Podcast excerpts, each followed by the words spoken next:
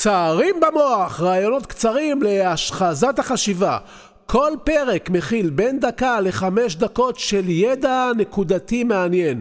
תאכינו מקום במוח, תאכינו מקום בכיס, כי אנחנו מיד מתחילים!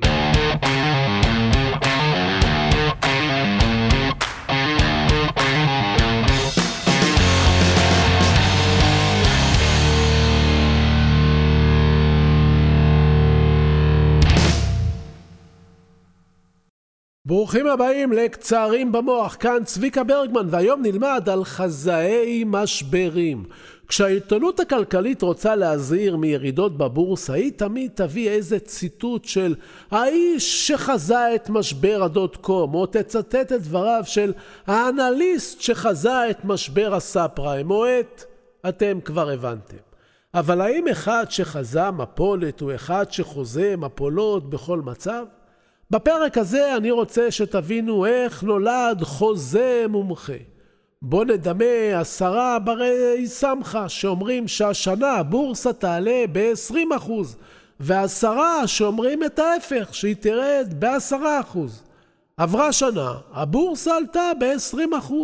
אז מתוך 20 המומחים נשארו לנו רק עשרה, כי עשרה טעו.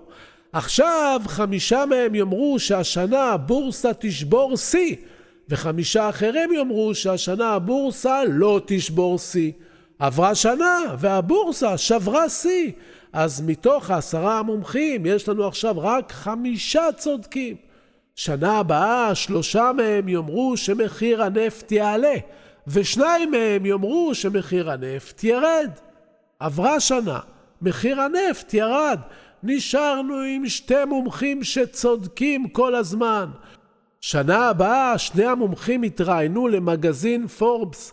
האחד יאמר שהבורסה תקרוס, והשני יאמר שהבורסה תעלה בחמישה אחוזים. עברה שנה והבורסה קרסה, ועכשיו יש לנו מישהו שאפשר לצטט אותו במשך חמישים שנה כאיש שצפה את ירידות מחיר הנפט ואת המשברים ואת... האם יש לו יכולת לחזות משבר עתידי טוב מאחרים? לא בטוח, אבל מה שבטוח זה שהוא יקבל כותרות. זו הכותרת שכולם רוצים לקבל כשהם מנסים לנבא את העתיד. אם הם לא יצליחו, מי יזכור אותם בכלל? אבל אם הם יצליחו, הם יצוטטו ויוזמנו לכל תכניות הטלוויזיה בעת משבר. ומה אתם אומרים יקרה בעוד שנה? ועכשיו, תשלחו את הקצר הזה לחברים שלכם, שגם הם ידעו. עד הפעם הבאה תהיו בקצר, ניפגש באוזן, ועד אז, תנו במוח!